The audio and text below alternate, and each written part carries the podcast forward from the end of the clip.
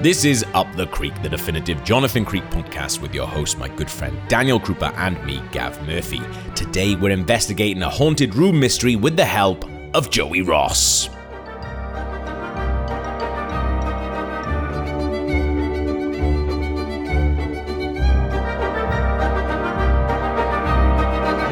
So, before we get to the effect, the method, and the reveal, Daniel, we've got a new character, Joey Ross. Yeah, five years has passed. Five years. I know that's a big jump. I think we should proceed that that's in show time as well. There's nothing Yeah. to lead us. Well, there's a couple of weird things, but nothing leads us to believe that it's otherwise. No, Um, like none of them have moved on in their careers. That's for sure. I mean, Jonathan's not moved on in any sense, sadly. No, um, but did you see? So this we've been kind of quoting from um, a David Renwick quote through quite a lot of this, where he talks about how hard it is to write. Um, Jonathan Creek, and I saw there's I wrote down this quote, which is how he describes writing Jonathan Creek. Um, he described the process of formulating a plot for the episode as an agony and a torment, uh, revealing that he had stopped writing the show in 2004 partly due to lack of ideas. Uh, he explains. Inevitably, you set up a series which is all about impossibilities, then to have a rational explanation. By definition, it's going to be pretty challenging stuff for a writer. So God knows why I've, I have embarked on it in the first place. He really should talk to more magicians. I, I yeah, I don't know. I, like, I, I get the feeling that he just doesn't. I, I, I get the feeling he doesn't enjoy it. Like he refers to writing this episode as a way of deferring retirement, um, Uh, which is che- really really che- odd. Cheers, David. Why does he make Yeah. it sound like he's Vincent Van Gogh? I know. Just the pain, the tortured artist. Yeah. Well, that's another thing that he says as well. Like, so there's a couple of reasons for him making this this episode was he wanted to work on something new, but he said, you know, I don't have many years left, so the the torture of coming up with something new, only then for, to have to pitch it and go through the whole rigmarole of it. And he was like, it'd be years before I would see it on screen. He was like, whereas if I just went to them and went. Can I make another Jonathan Creek? He said. He said they bit my hand off. I mean, Uh, it probably get- explains some of the mad subplots that we get in these episodes.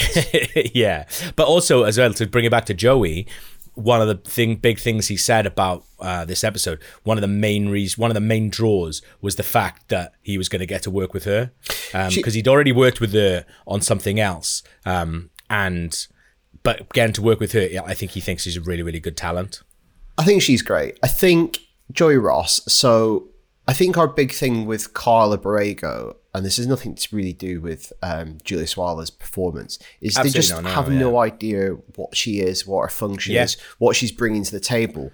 At least from the get go, they established Joey Ross as a young and up and coming problem solver Yeah. who can give Jonathan, well, at least initially, a run for his money, or this idea, they, they introduced this idea that Jonathan's maybe gone a little stale early on. Yeah, absolutely. Yeah, I, like with Carla, we saw her job change like four times. She's like fucking Mr. Benn. They didn't form a. I feel like they just didn't form a character. And also, I'm not. I'm not having a go. It's not like they didn't have enough time to do that. No. because they had a lot of time with Carla. Well, the, if you look back, Satan's Chimney is all wasted because she's a, effectively a different character. Yeah. But yeah, so it is good with this, uh, setting Joey up from the start. Uh, I mean, I couldn't work out what that TV show she was on was. It's a TV show that's telling you about up and coming blogs. Because it felt like the entire feature was about a website. Someone whose powers of deduction and truly phenomenal flair for solving seemingly impossible puzzles are beyond cool. One might almost say magical. The seriously interesting Joey Ross. How are you doing here today? I'm doing splendidly, Marcia. How are you? So it's a wicked website you've got here. It truly is. Their website is called checkreality.co.uk. Oh god. Um, that website does work, Does it? but it now sells 3D printed objects. You're joking. You can buy on there for £6.80, you can buy a Bitmain Antminer S9 fan duct cooling shroud. Oh yes, please. Um, I do, I would hazard a guess that BBC never even fucking bothered to buy that URL at all. Check reality. But yeah, they do that from the start. We should say as well that presenter of that TV show we've actually met at a party once. Um, Yeah. He's a, so a very good friend of a friend of ours. Uh, and I remember being at that party and it was a lovely little garden party for our friend's 30th and kind of like not being able to place someone, but knew, Yeah, knowing that I knew recognizable, someone. really, Yeah. really recognizable. By the end of the evening, seven beers in, interviewers about our website. but I do, I do remember as soon as I found out, it's being like, I- I'm really sorry, but I just have so many questions um, that I just love to ask you. Is that okay? And I, and she was very patient and very lovely about it all. Um, Um, but I couldn't tell you one thing that I learned from it because I was very drunk. we, had a, we had a long car journey home together after that. um, so she's established. So the the example of the case that we're given that Joey is solved is kind of like a domestic mystery it's crap, isn't it? about a guy in bed with two women and a foot being burned and then the burn disappearing because there was another woman in the bed. I mean, is the blog full of that sort of stuff? But also, do you think that's just because Renwick is like, look, if I'm coming up with a good mystery for her solve, I'll make it into an episode, mate. I'm not wasting it. I can't give a good one away. Yeah, a comment on a blog because it, it, it kind of really undoes Joey's setup a little bit because it just goes, oh, here's a new character. She's really, really good at prob. She's really good at solving mysteries. Then the mystery they give is awful. Yeah, I think I think that's probably it. Because also you need something that you can quickly summarize and relay secondhand without having a flashback. Yeah, and as we well know from watching a lot of two-hour episodes, Rennes isn't exactly uh, like succinct in his mysteries, is he? So that'd be quite hard for him to do. Yeah. Um, so this is weird because I- think this is worth talking about here because we're talking about Joey. She Hmm. seems really switched on to certain magical thinking and principles as well. Yeah. When they first examine the room, which we'll get onto in a second, she's like saying you're looking for skewed rivets and phantom joints. You Yeah. very much set her up as one step ahead of Jonathan. Yeah, Or there's this idea that Jonathan's kind of gone stale a little bit because he's had five years out of the game. yeah, that's what I mean. I, I think it's like either Jonathan's gotten stale or they're just kind of fed up of having his sidekick be someone that is just a bit groan-inducingly like not clever. Yeah. Um, or not not as equal not as pulling him, the you weight, know? really. Always catching Yeah. it. Almost a, always a foil to go, oh, I'm stupid. Tell me what I should be thinking. Yeah, but I, I just think sometimes uh, the way that Renwick does write that, instead of writing like, because I feel like the Jonathan Creek that I know and love wouldn't see that as a threat. He would see that No. as something that he'd be attracted to. But I yeah, or always just feel like, like, someone to spark, someone to bounce, someone that's on his level. But I always feel like anytime we meet a character that is close to being as smart as him, he it, they're presented as a threat in the things that they say and the way that they act. And I always think that's a little bit sad. And I think like with this, the way that she's introduced and they're introduced together. It's like they're off on the wrong foot from the start, and it's like I know you want to have a little bit of conflict between them to solve, Yeah. but we've had that with Carla. It didn't fucking work. So with this, you need to try something new, mate.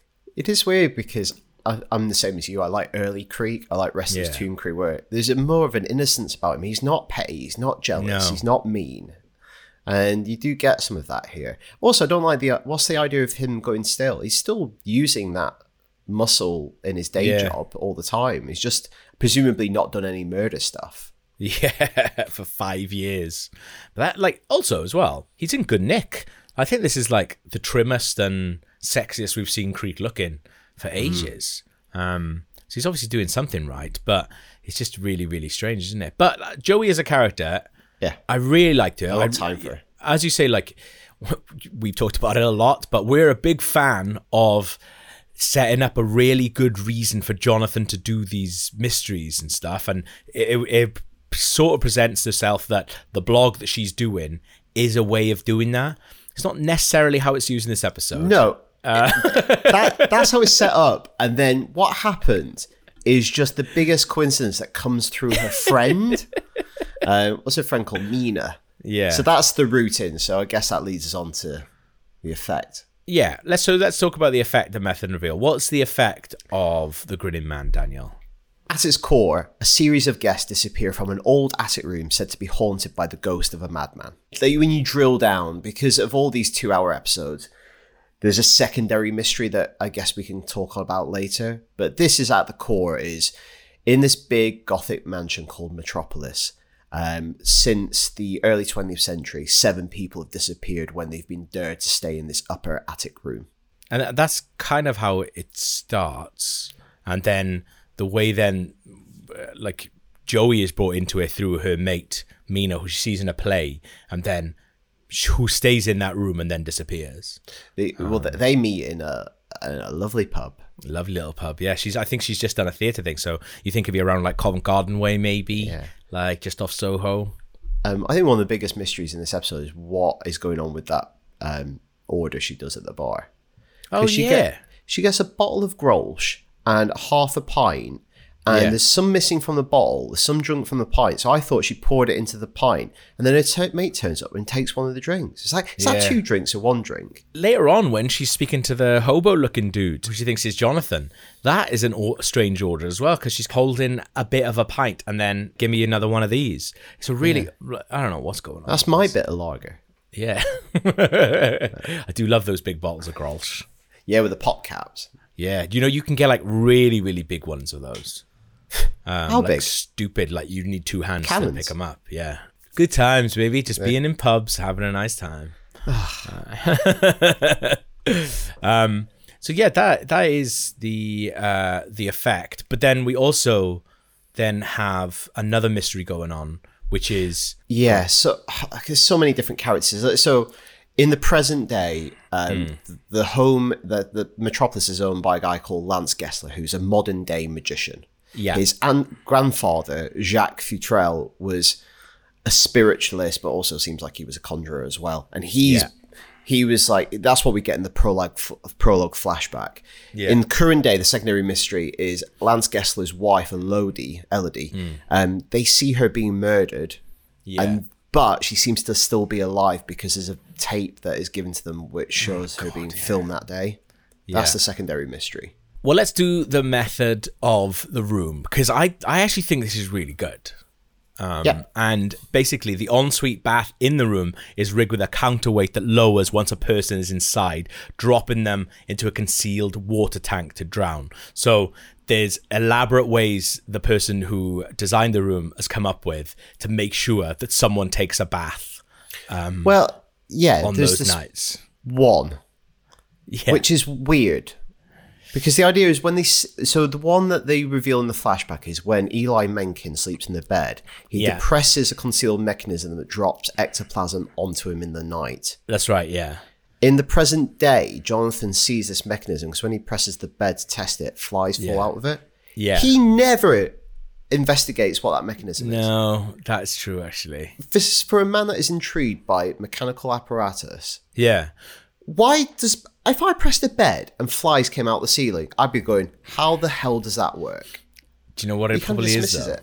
What? It's it's because they haven't worked out how it could work as writers. So Yeah. as the actual writers of the show don't know how that would possibly work. So they can't have Jonathan work it out because they haven't worked it out. But it's weird that he doesn't. He flags it as weird. It's weird to have a character acknowledge something that's weird, but just Yeah. go, "Oh, look, look into it. When that is Yeah. Key to the solution. Yeah, because I also feel like that apparatus doesn't really need to exist other than the fact that it, Jonathan's attention needs to be drawn to it. Because I think if you were doing that, if that's how you would you would making that happen, you would just have a little hole in the because we've established that that room isn't where it is. So hmm. if you were the person who was doing that elaborate scheme, you would just poke a hole in and drip some stuff onto them. You know, that Yeah. apparatus doesn't actually need to be there, other than the fact that it needs to be actually quite uh like a, an innocent person needs to use it which Yeah. is kind of odd um but also if i was lying underneath a big circle because it looks like quite a big opening that ectoplasm is coming out of um and i think that that's almost a thing for me as well that i've written in doesn't make sense because if I was getting covered in flies and spiders, the last thing that I'm doing is having a wash Yeah. where I'm gonna be still and they could they could be climbing all over me. It is strange because, yeah, you, I wouldn't get undressed in that room. Oh, one, I wouldn't No. sleep in there in the first place. Yeah, And secondly, you're right. You wouldn't get naked and go, "Yeah, let's, this is great. This really old, dirty bath." I think it works better if you just go, "It's morning time. It's a nice room. I'm going to have a bath." Yeah. or a shower. Yeah, because I guess like in the olden times you would be having a bath, right? Like Yeah. at- It's just morning. weird in modern day, I think, to have a bath in the morning. Yeah, I, I think that's the thing. There's no reason for her to have a bath. And also, this was constructed, though, we can go through some of the clues, but this was originally constructed because Jacques Futrelle was Yeah. a mad anti Semite. And Yes. he wanted to murder Eli Mencken, who's Yeah. Jewish. So he wanted to make sure he had a bath. But then the six other people that have died in the intervening years Yeah. are possibly, you know, more people, they say more people have stayed in that room. Some of them Yes. just didn't take baths in the morning. Yeah. So it's almost a selective bias. They got seven people die. It's because they're the only ones that took baths in the morning. Yeah, yeah, yeah. I do generally really like it. And I like the hypotenuse of like the false ceiling, and I like all the sort of mystery thing. Uh, I really like how it's presented by Jonathan as well, where you really get the sense, and we haven't had it for a while, um, of him having the clues but not being able to work it out. Um, I did miss uh, the pebble. What was the pebble? So, um, Constance Gessler, when she, Hmm. this is um, Lance Gessler's mother, Yes. when she's recounting um, Eli Mencken going missing, she says she saw a small pebble on the floor. yeah. It turns out that's a bit of soap. I don't understand why that's. I think this idea that when he slips under, this bit of soap goes flying over the room. And it's to imply that he had a bath. I think they're trying to hide the idea of, of him washing. oh, of course. Oh, okay. Yeah. It doesn't really work, I think, because when they go back into the room, Jacques Futrelle hides this little rock, but he's actually Yes. hiding the soap. So but people are But like, oh, sense. he used the soap. he used the soap. Yeah, yeah, yeah, yeah. I mean, bath would be just wet. yeah. I don't think you need to. Yeah, it's a bit of a weird little thing. Uh, don't think it entirely works. Um, I do think the epiphany of Joey's bad back is probably the most exciting epiphany because it's a race against time to save her. Yeah, yeah. So it's the most dramatic epiphany Jonathan's ever had. It's also as well. There's a. It actually sets it up because from the start she's got a bad back, and she says in the theater, "Oh, it's all right. I'll have a bath tonight." That usually sorts it out. Um, they do. They do actually set it up quite nicely, even though it's a bit obvious. I actually I don't I don't mind it. Like the second when I watched this, re- like for this, when she says when she says in the theater, it doesn't feel like cringe or anything like that. Like it actually feels Yeah. real, um, which I kind of like. I think again it goes back to your point about you have to figure out some way of having a person in 2009 having a bath. Yeah. Which is hard, isn't it? Um, but I guess I do. But at the same time, I like the mystery of that room, and I like how creepy looking at it from the outside is, and trying to work it out. Is that a CGI house? Yeah, it looks awful. Yeah. It, lo- it looks like a drawing. It looks like I- a, a, a crayon drawing. At one point, I thought they were going to do some mad reveal, more like like break apart and like 3D it. Actually, have her, have her in it. Yeah. Um, because it is like to be fair, when she falls through, I think the water tank looks great. It looks really creepy and horrible. Well, that and also as well, bodies. her reaction sells her as well because she's like properly crying. I know she has just seen her best mate killed in a water tank. Don't get me wrong. It is disgusting that water tank bit. Yeah, don't like it at all. Don't like it at all.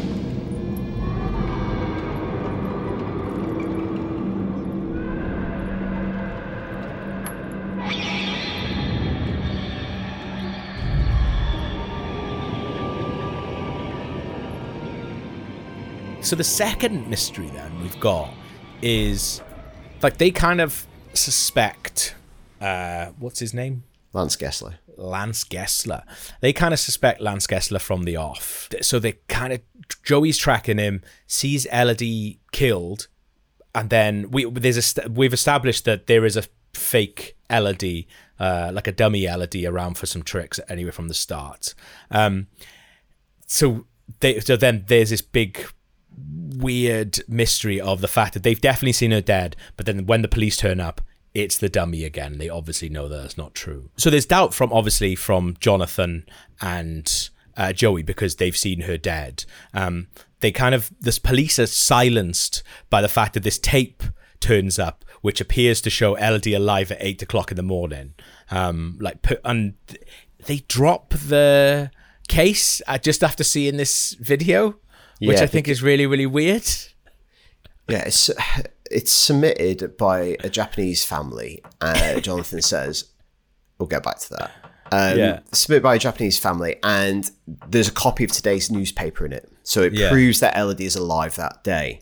Yeah. But then we find out that this is a part of a mad scheme by Hmm. Lance and working in um, with a lady called Delia, Yes. who works for um, the local newspaper to construct this entire thing to fake Elodie's um, being alive. yeah. So the reason that she can fake the newspaper is because Delia works as an editor on the local newspaper and she creates the story that's going to run that day by unleashing some bees at a local council meeting. Yeah. And the big clue for this is when Delia turns up at the party, Lance goes, Oh, you brought some of that delicious honey with you. Yeah. Scrummy honey. And the epiphany that leads to this is Jonathan's looking through the paper that day and he notices this huge story has been relegated to page three. Yeah. And then there's an additional thing about a David Hockney sub epiphany because Yeah. David Hockney's most famous painting is The Big Splash. Uh, So it's, it gets really overwrought, this one. It is over. It is really Like, does he need does he need the David Hockney thing to realize that yeah, third story that's all. on A, the front that's page? all a bit strange. That is when they add that in as well. But also, the thing that I really like about this, I actually don't mind the bees thing. Right? I think this is obviously nuts, and I do like that Jonathan's like, "How do you know what's going to be on the front page of that thing? Because you write the newspaper." I don't mind that. They established that, but and they established how they've done the front page. The back page, they he just goes, "Well, they were almost certainly going to be knocked out of the cup." What? No. Well, no, no, no. It's more than that because he says that, but he says you probably also f- filmed. So that's the thing that makes you think that the paper is more convincing. Yes. But he does say in his summary, he says you probably also. Um, he says they most certainly get knocked out, but you probably filmed an alternate as a cutaway just in case. It's like No, that's too much. That is. it's almost like going one extra. Because as an audience, you might figure that out, but you go, well, they couldn't fake that bit. yeah, And then Jonathan goes, actually, you could as well, because you probably f- you could edit it. but also like. The, just don't show the back page in that thing. That man works for you. Just have him be reading the back page, so he'll just be having the front page Yeah. up. Why don't you just do that? Like you carve out. It makes it so messy. I think it's because almost- then yeah. because then it adds all in the David Hockney thing as well. That entire section becomes a little bit too overwrought, and you take a couple of things out of it, and you're like, oh, that's actually quite clever. And the man is a really really famous mag- magician. He's selling out the fucking Hammersmith Apollo. It's fine that he comes up with something like this. Also, Um, the David Hockney, a bigger splash thing. It's weird because the main story has a prominent painting as well. Why do you need another bit with a painting? Yeah. It's yeah, it's all a bit wild, isn't it? The thing that I, I find really strange about this episode as well, and maybe I missed it, I'm not sure. One of the main characters is seems to be a very, very famous magician. Mm-hmm. Jonathan doesn't really acknowledge the fact and like the whole Jonathan Creek show is based around the fact that he's a magician's engineer and he spends all his time with the magician and that's his job. So, but there's no like, when he meets Lance, there's no like, oh, I know you, or there's no line about him knowing Lance or Lance maybe being aware of Adam or Jonathan or anything like that, which we have had from other magicians before. Well, in Satan's Chimney, um, Yeah. but because he is that a offers bit Jonathan, strange? it's weird that it, there's just no conversation about it at all. Also, I think it's weird that Lance's mum, who works with him on the magic show, is Hmm. also mad into spiritualism. Yeah. What is that ideological framework? oh, oh, also, just a wider point is they, um, with Elodie's death, I like how they wrong foot the audience with just the mad explanation going, he's probably performing an emergency tracheotomy. The, the most violent one you've ever seen. And and I feel like if he was, he would tell you that that's also. I know if you're doing a tracheotomy uh, on TV, you've got to have a bic. And you take out the pen bit and you break it in half and you stick that and you blow through the bic tube. Also, in the middle of all this, Elodie and Glenn, the handyman, are getting married, are they? Uh, this is the thing. I like the core mystery of the room. Yes. There's a lot of elements here that get really tangled. For instance, relating to Glenn, is Mina, Joey's mate, who, when she goes missing, they never called the police. Yeah, that is really strange. They only call uh, her friend is missing, presumed Yeah. dead. They never call the police. They call the police after they see Elodie being murdered, Hmm. but not for her mate. I feel like uh, they're worried for a little bit about her friend. Going to the theatre. Like, yeah, they went to the theater. They're just hanging out and going for dinner and stuff like that. And just like, I feel like they are not taking it seriously enough, but taking it seriously enough that the entire fucking episode is based all around it. It's really bizarre how her friend just gets glossed over like that. Um, But to go back to what you're saying with Glenn and Mina, Hmm. they Mina, it's like overly sexualized from the get go. Yeah. Just get her up. So it gets. Glenn up to the room, um, and then there's something like he's like into it, and then she he's like I don't I don't want to do this because I guess he's with Elodie. Yeah. and he's dead against her staying the night in the room. He's really, Yeah. he's really scared of it. And then she goes, "Lock me in," and he goes, "Yeah, all right." Yeah. It's a really weird turn from him. He's like, "You definitely shouldn't stay in here. It's weird. I hate this room." And Anyway. he goes, oh, "Oh, piss off. Okay, I'll lock you in." What? Yeah, that whole thing is odd as well because if you are betrothed to Elodie and you're about to marry her, why are you taking that Mina up to the attic? Yeah, I, I think that that whole subplot exists, I guess, to give Lance motivation for murdering her. That's why that is though, right? Yeah, yeah, yeah, yeah. This is obviously an extreme reaction anyway, but I'd like that's why that whole thing exists is just to give this idea of why he does it, I guess. He's just a mad character anyway. You know, like he barely talks in all of it. Yeah. he hasn't got many lines. It's really strange. Um, Oh, Delia, is that some of that delicious honey? yeah. It's one of those big ones. also, as well, it's just like a- another British fete coming into it. You just be like, why are they hanging around at such a small looking fete? Like, But also, this in his so garden. odd. What is that? Somebody just gone missing in your house. I know they've not Yeah. called the police, but this is not a crime scene. Well, I think some of it is played as if Mina is like a this weird prankster, and she, like, that she would do that, which is obviously just, and then that is enough then for them just to go, all right, that's fine. Uh, What? Because I forget what is the whole thing that she says to Joey in the pub at the beginning. She's go, "I've heard about this madhouse. Let's go." no, so they're on their way to a party. So she says, "Do you want to come to this party with me? There's going to be a load of talent there." Um, so they're on their way to a party, break down, and then Oh, end up going to this thing. Yeah, That's it. Yeah. because they're not even meant to be there. I love when she gets there, just instantly clocks Glenn. Right. Even that. Like in the car, she's like, "Oh, hello, Glenn." it's so strange, man. Um, in the reveal, so that, that's the thing, right? The se- I the thing that I feel about this episode, I think there's some good stuff in it. I and but I think again we're getting into that territory with Jonathan Creek and David Renwick. This does not need to be two hours long. No, the room stuff. It, it you could lose so many of these subplots. Yeah, I I feel like I don't need Elodie dying. I feel like you can lose all that. Absolutely. That's before you even get onto the Adam Klaus stuff. Yeah. Ugh. But I feel like you can lose all that and you've got a really tight, good mystery here because the way that he set it up, yeah, it is stupidly elaborate, that room, but it's one of those ones that's stupidly elaborate to the fact that I'm like, I'm impressed with the effort that, that's gone into it. I'm not going, oh, for, as if, yeah, because it is a gizmo and that is a thing that we have, you know, said that we don't like.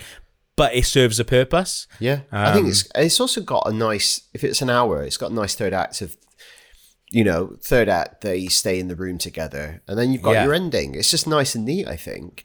Also, it seems a shame not to spend more time in Metropolis, which is a cool Jonathan Creek location. Very much in the vein of House of Monkeys, one of these kind of gothic mansions in the British countryside. Yeah, because do you know what's really sad? Once you introduce, like, Mina has been murdered, but she's been murdered by the room. But once you introduce an actual, the actual murder of Elodie, you almost like stop caring about the room. Yeah. Or you're, I think you're meant to stop it, caring it about the room. it makes it present. Well, when it's all revealed, you go, "Oh shit!" There's an accidental death, yeah, which I like the idea of the, this house murdering it, murdering her. Or I also like the idea of Jacques Futrelle's creation murdering people after he's dead. Yeah, yeah, yeah. Like this is a really cool gothic idea that the house is evil and killing her. But then when you say there's a, a present day murderer, completely overshadows it. Yeah. And you just don't, you stop caring. And it's really sad because I do care about that room more than I care about Elodie dying. I'm sorry, Elodie. But it's also like we haven't even touched on it. All the other stuff happens, like um, the ransom money, Oh, yeah. going to the house, seeing the person in the hooded jacket. Yeah. Like that's a lot of time, like wasted doing stuff like that, like capering. And it's kind of framed in the sense of uh, Lance's mum is basically she thinks she's being punished for something bad that she did, which was saving the painting of the grinning man from a fire instead of saving Yeah, who is who is it? Is that I think it's an elderly relative, like an uncle. Right. Okay. Right. Yeah. And so instead of saving him, she saves the painting, and then she said that she's been that she th- thinks that she's basically being punished, and that's why she's given birth to a monster in Lance. What? Like that all comes at the end, and you're just like, this is such a weird little scene. I, I again, I, I said it earlier. Her character is strange to me because yeah, maybe you can accommodate both, but she's so superstitious for a character that has a good inner working. Like she works on her son's magic tricks with him. And that's why, like, you do kind of get her and Jonathan talking a little bit. Like, there's a really nice scene with them in the car where it feels like there's like two equals working stuff out, um, because she knows that he's he's worked out that the person who owned the house was an anti-Semite. Um, she, she says in a mad way. Uh, she says anti-Semite, which I don't know if that I I thought it was Semite, but she says in a very different way. I'll let her, you know. She saved a painting. Let her say what she wants. Um, that's the, I think a lot of it does work. I just think because you're gonna frame it up in a two hours thing, but maybe the two hours thing is just the BBC going, yeah, you can come back, but we want it feature length. Because it's going New Year's Day and we've got fuck all to put on. It's it's just too much. You can't pad it out for that long. And it's really strange though when you hear and you read all these Renwick quotes about him saying how hard he found it to write Jonathan Creek. If you find it so hard, why are you just adding all this mad shit into it? Like, were you just not able to go? I can give you an hour quarter.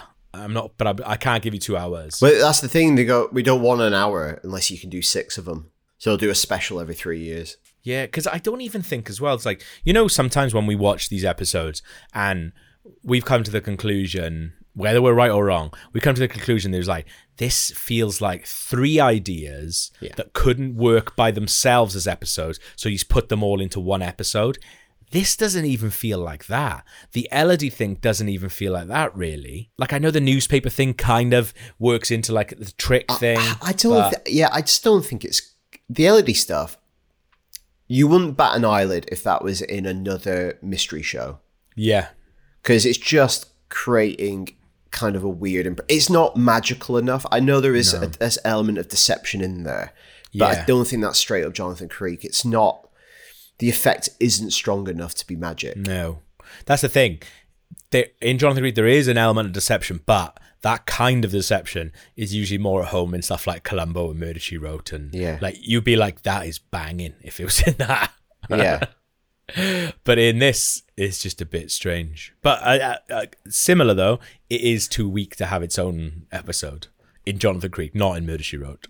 But I'm not saying Murder She Wrote is bad. It is fucking brilliant. Okay, I am not too proud to admit I am now so out of my depth. Okay, we've had the effect, the method, and the reveal, but there are other elements which make up every episode Jonathan Creek, including the Victor Meldrew Award for Most Unbelievable Scene.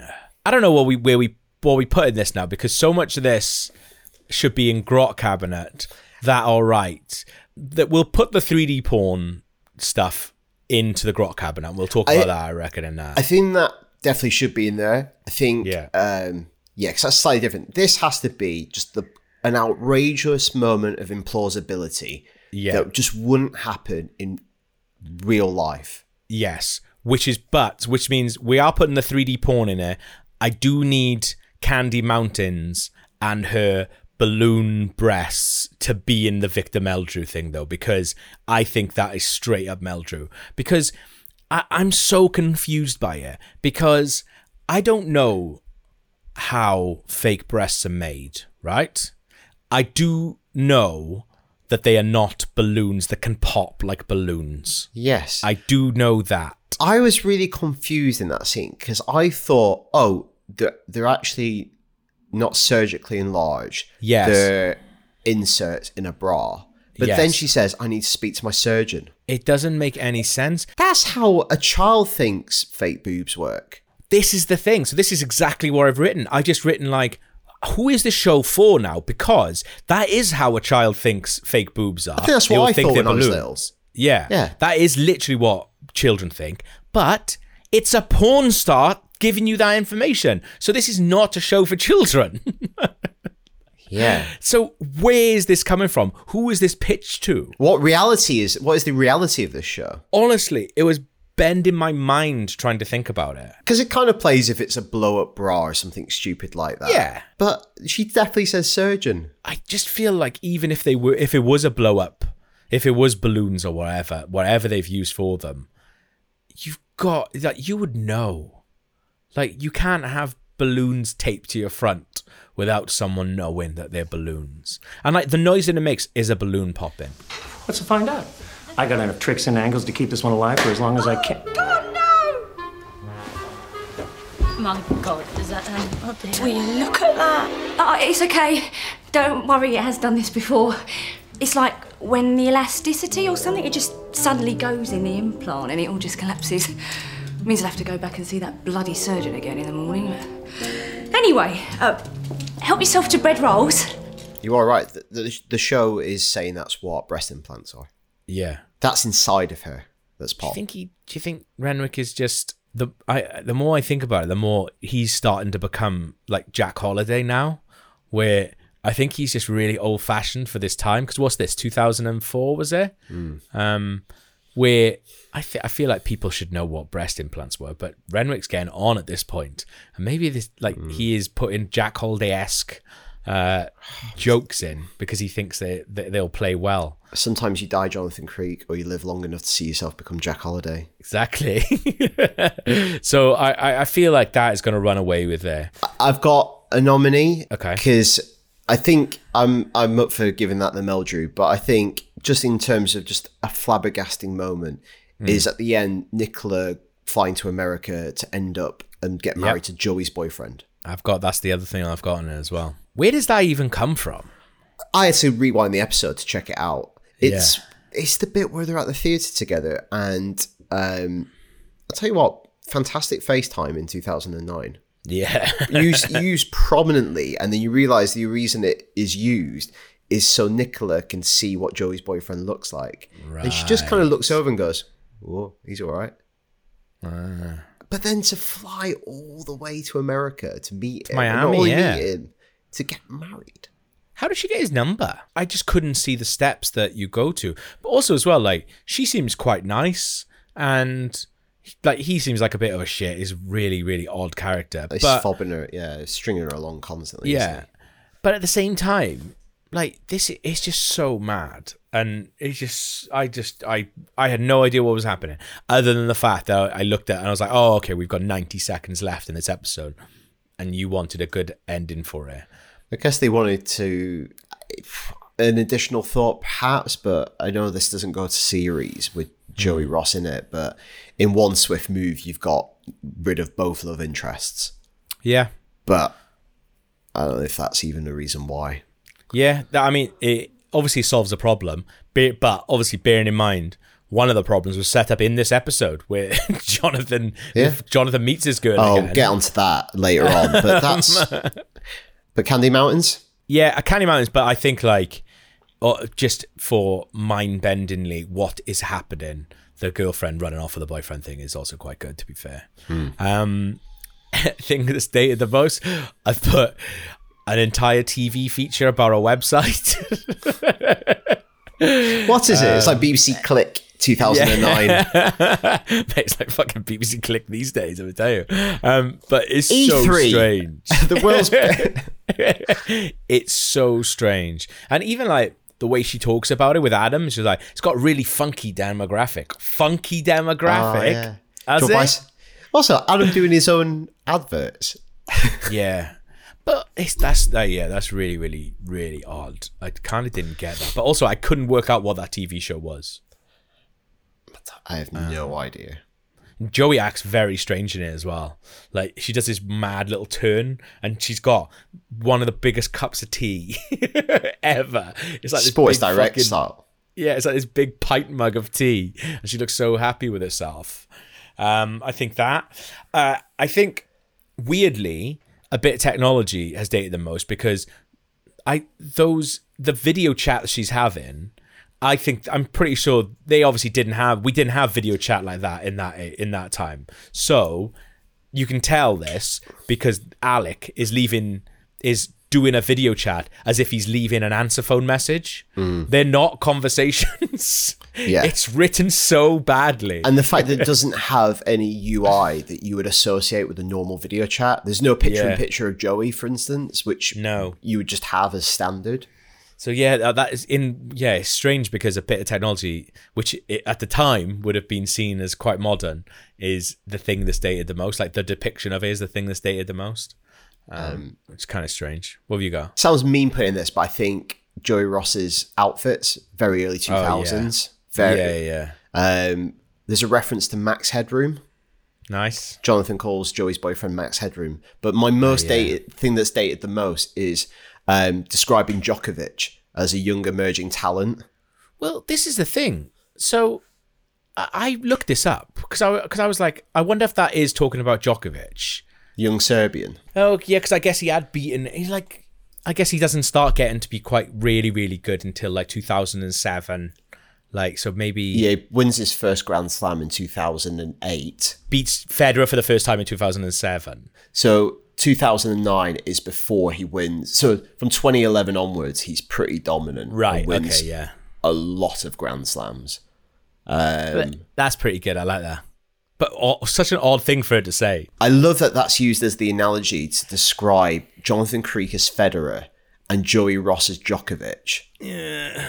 It's weird, isn't it? Really, really strange. Uh, that's all I've got for thing that's dated the most. For most British thing, calling someone a poor little sod. Sod. what is sod? I I don't even know what that is. Well, I know, that, like, I don't know if it comes from it. A sod is a piece of grass, Right. but I don't know if that's why we call people sods. Yeah. I'm going to look it up. Yeah, sod. I just never, I've just never known what that is. Um, again, just another mad British fete. Like we had Danny DeVito at the last one, and it, it feels like they're pitched in a similar way. I just, I don't understand what these big magicians and big stars are doing in these big fetes all the time. Um, it's really odd. What have you got for sod? What's sod? It's actually not very pleasant. I didn't realize Oh, this no. because there is sod, which means a, a surface of the ground, a piece of turf. I think Yeah. it might be a contraction of sodomite. Wow. Yeah. My mum used to call me a poor little sod or little sod. Oh, but that's the thing. Words can get so far away from the original. It's not necessarily invoking that Yeah, or, or she knew. scav, little sodomite. Um, I also got uh, Nicola driving like a beaten up old Ford Fiesta. That's So really like- nice. I think that's a great little detail that Jonathan still doesn't know how to drive. Yeah. And also, true. when he gets to the crime, he uses his lock picking skills again. Oh, I love that. It's like, here are the things you, you know him for. You can't put it in every episode because it would be too much. But Yeah. I do like to see it now and again. The cheese sandwich should be in more than two episodes, though, if it's a thing. Uh, similarly, for throwing cards as weapons. um, yes, not all the time, but in an emergency. I don't want it used as the button for every episode, but I would like it used, please. That's that's all I'm saying. Or just, or just at the end, him turning out a light or something with one. Yeah. Um, it doesn't have to be lethal always. Um, most British thing I've got is when they go to Candy Mountains for a dinner party, they use a bed for coats. Ah, yeah, it's pretty good. Why? Uh, Why? Yeah. I don't know that- why that is, yeah, but that I feel like it's a very British thing. A couple of good pubs in this as well. Grolsch is quite British, even though it's not a British made.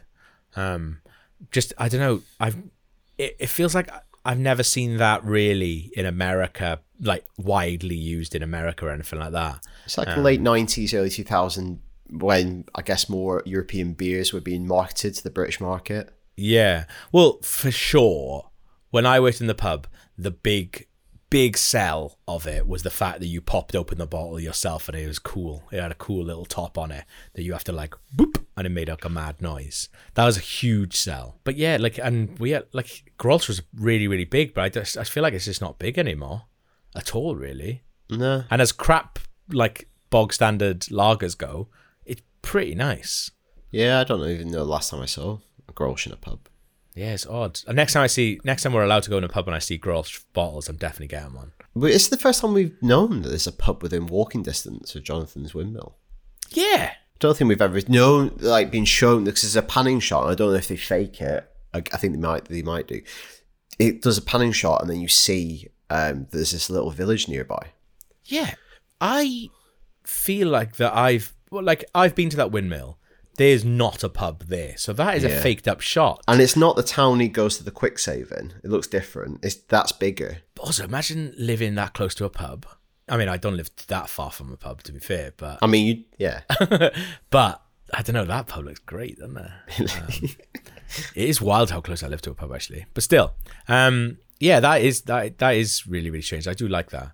Uh, that good pubs though. Good good outside area to that pub. Very very nice. I think it's interesting she doesn't recognize him. Just shows you that he's not as famous as maybe we thought he was, or in that way that he had a small blip of fame and Yeah. it's just disappeared in those five years.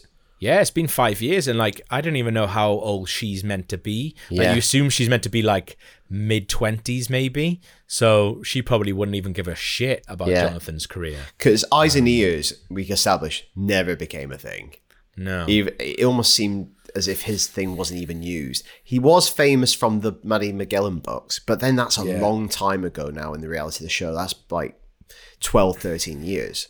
Yeah, but I guess like Adam is on telly, and that production office that you see him in a couple of times there seems like it's the same one as Eyes and Ears is is. Re- uh, oh, but that's probably because it's the production office for that show. To be fair, and they were just using it. But so it seems like Klaus's uh, fame hasn't really waned too Well, he's much. still on telly, but yeah. Um, you've got that really. As you, like we see it pop up now and again, where you feel like you see Renwick's real words coming out, where he's having a go at like the on-screen interaction and stuff, um, and you feel like, oh, you really think that?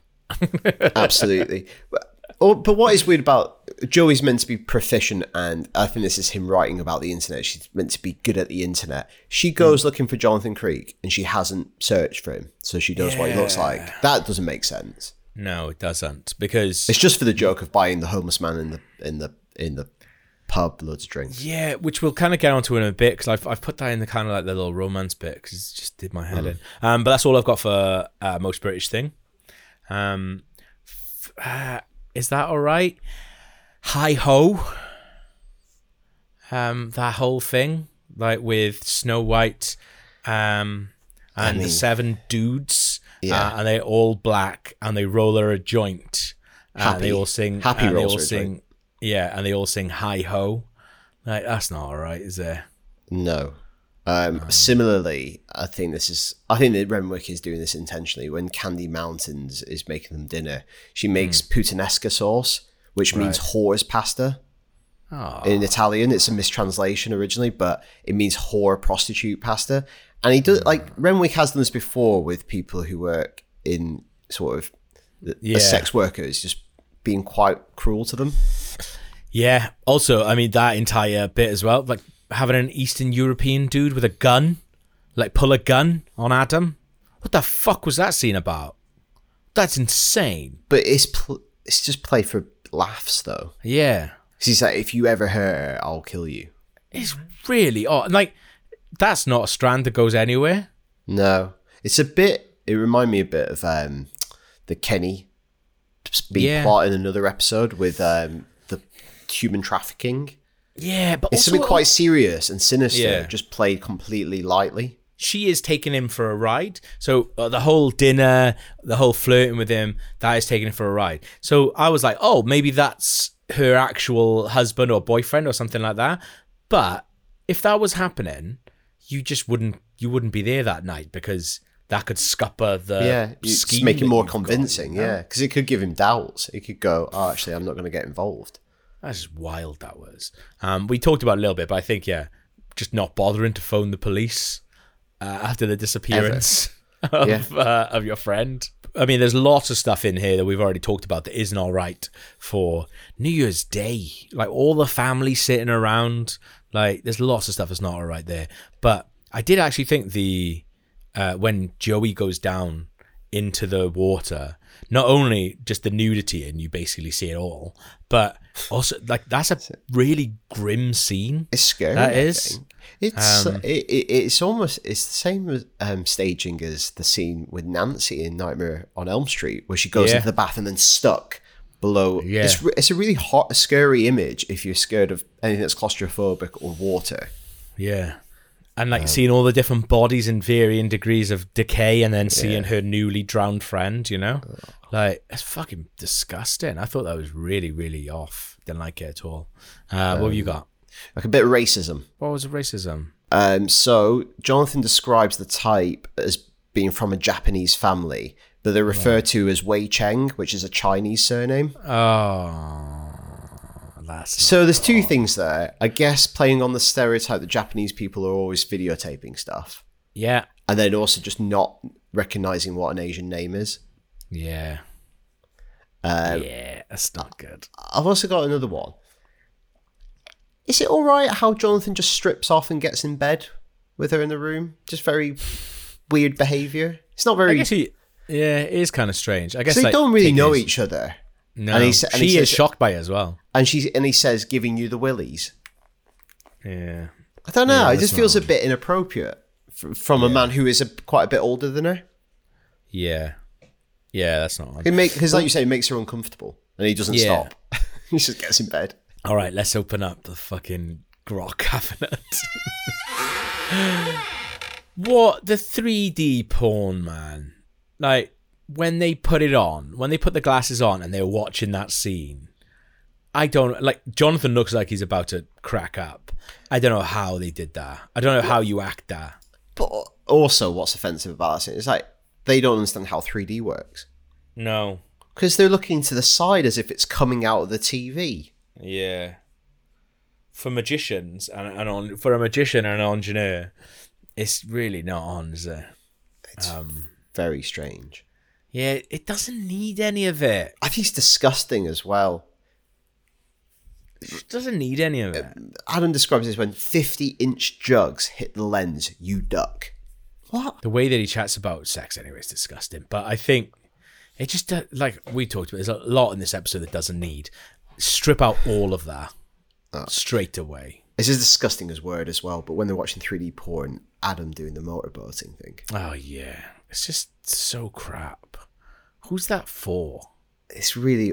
I think grot is. That is such a good definition of what I think grot is. Yeah, It's just needlessly pervy and weird. Yeah, it is weird. It doesn't need it. Also, Adam Adam talking about sexual stuff like he's never had sex before. Forget about bras. You wouldn't get those in a hammock. Ugh. What? I know it's meant to be part of his character, but I feel like just after this many episodes, it just gets a bit much.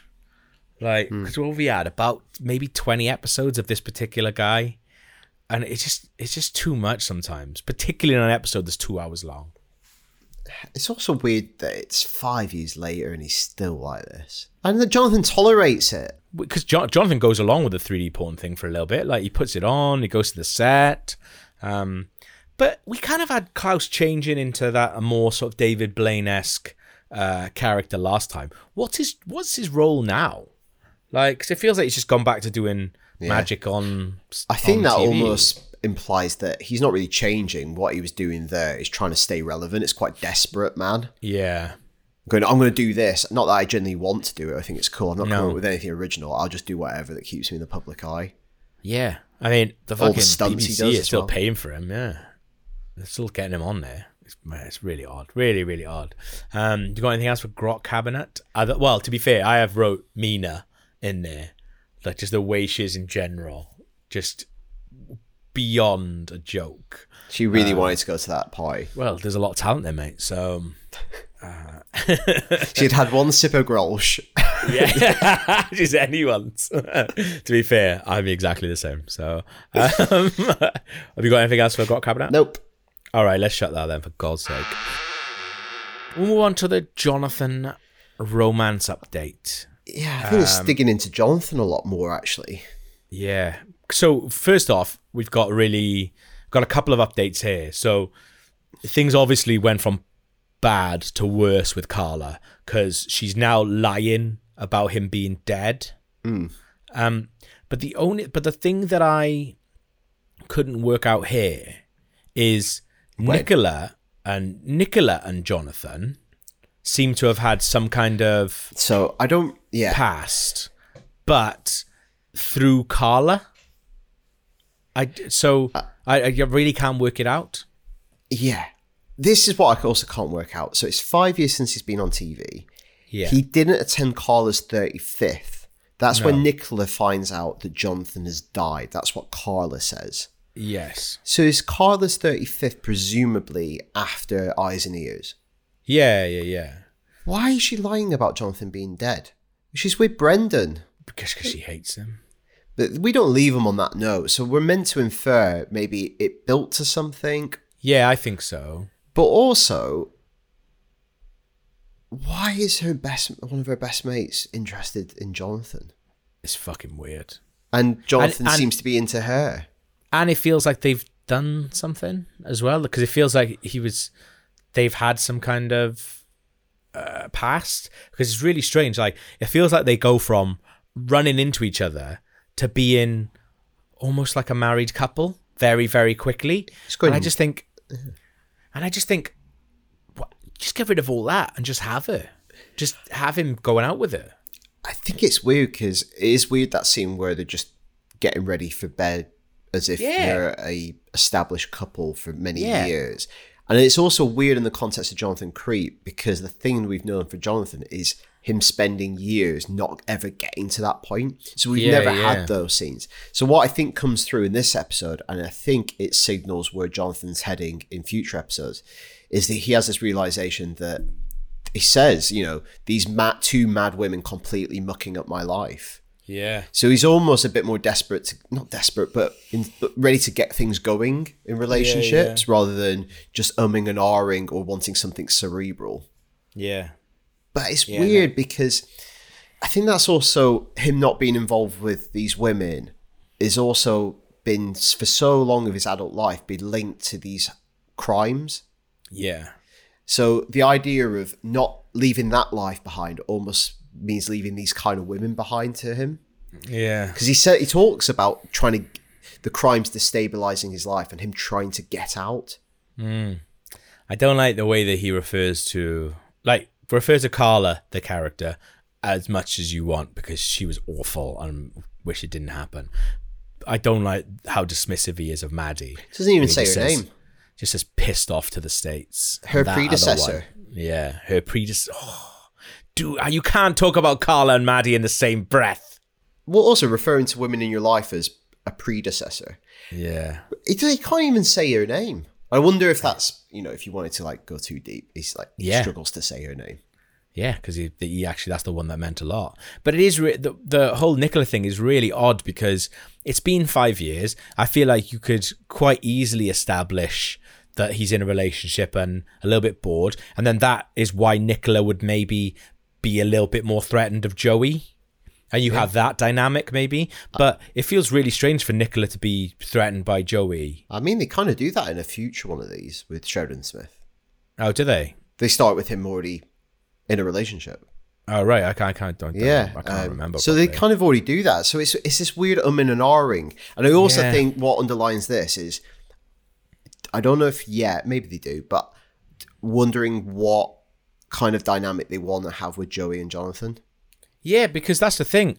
You know, it doesn't have to be a sexual relationship. It doesn't have to have that tension because we've had that with his other um like lady partners and it's been crap mostly and it goes nowhere. Why not just here have two people who, you know, have similar interests, similar ways of thinking about things, equals in that respect and that's and they just enjoy each other's company for the mystery. I think it's initially this will sound like a dismissive comparison, but it's not hmm. if you know the comics a bit more. A Batman and Robin thing, where Yeah. she's going to learn a lot from him to get to the Yeah. point where she can go off and do more of this on her own. Yeah, yeah. Because she could see that. they could have completely different types of conversations than he's Yes. ever had with Maddie and Carla. I mean, it doesn't feel like that that's where it's going No. because from the start here, the they set up that little mix up where she thinks he's a he's a hobo as a as a really really big point of conflict. Um and like he's really fucking pissed off about that. Um and he should be pissed off because she hasn't done the research and looked him up, but he's really pissed off about that. So when they meet each other, they're already at loggerheads and it feels like they've known each other.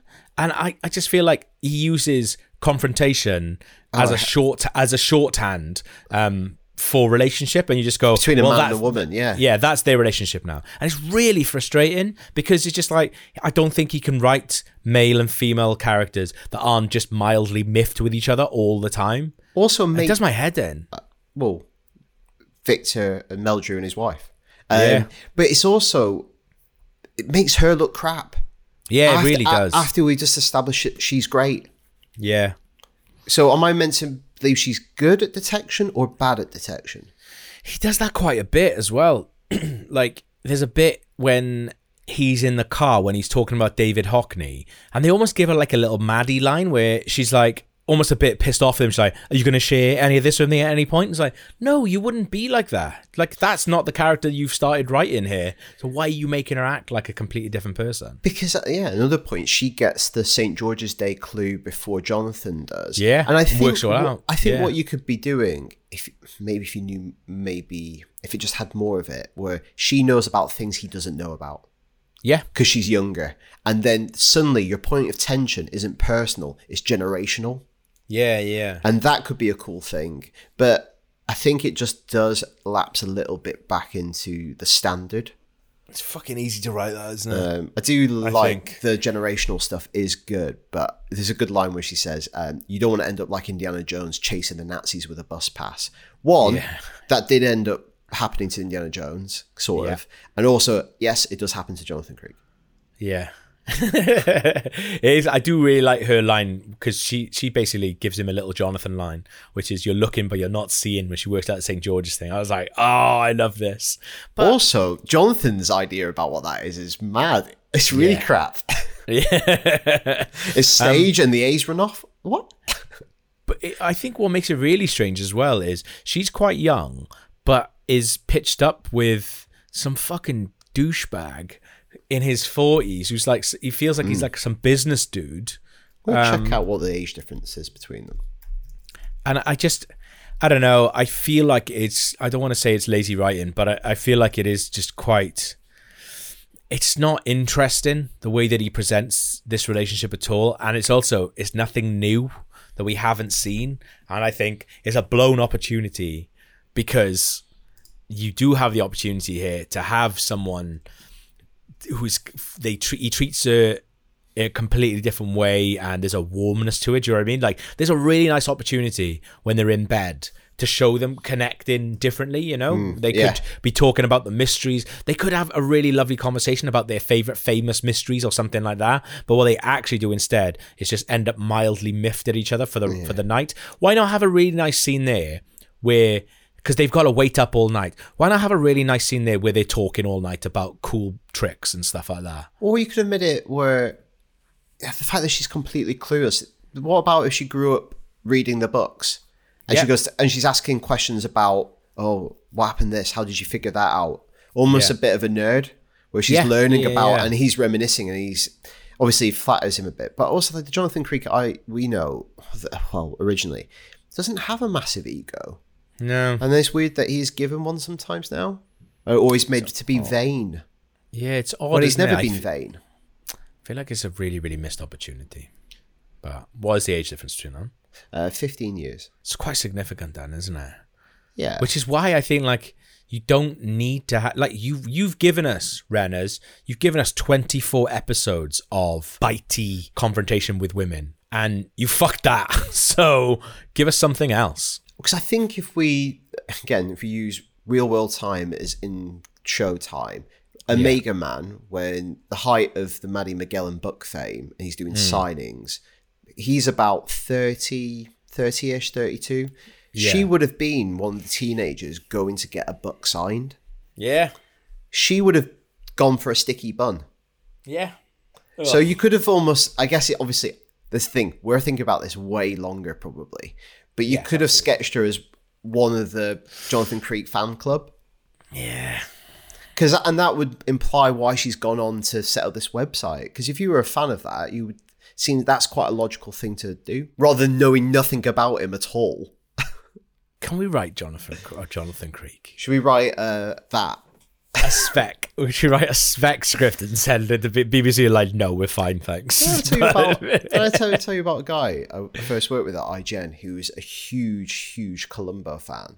So much Yeah. so he wrote his own Columbo script, and it was meant to be the final Columbo story. And It was, Right. it was called One More Thing. oh, that's good. That's Right, good, uh, isn't it? I don't know if it was any good, but I like the title.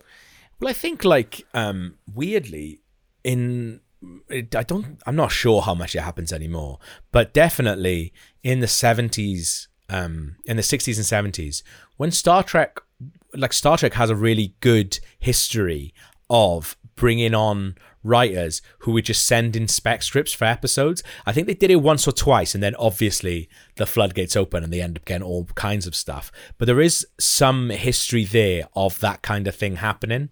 Um, I'm not saying that we do it, and I'm not saying that we could do a really good job. But if they're biting Renwick's hand off to bring back Jonathan Creek, why won't they bite our hand off? I'm up for writing one just so I can say I wrote a Jonathan Creek episode. Or writing one just so you can go, oh, actually, it's really hard. Or we write an episode that is literally everything that we've been saying that we dislike. It's just loads Yeah. of deaths. it's like loads of additional deaths going, and that's uh, yeah. Or basically, I, re- I read about this magic trick in 1940s Yeah. Italy, and I wanted to get it in some way. Uh, Oh, we had too many. We had too many ideas for the one episode. Uh, I and completely understand why they need to be two hours. This one is four hours. Um, hopefully the BBC are. I'm texting you at 2 a.m. Gav, how do we work in a parrot? On the next episode, a woman is possessed by a Victorian ghost beneath the Judas tree. Up the Creek is produced by RKG. We make podcasts and videos about games, movies, basically anything fun, including 23 year old BBC shows about a magician's assistant who lives in a windmill. If you'd like to find out more, visit patreon.com forward slash RKG.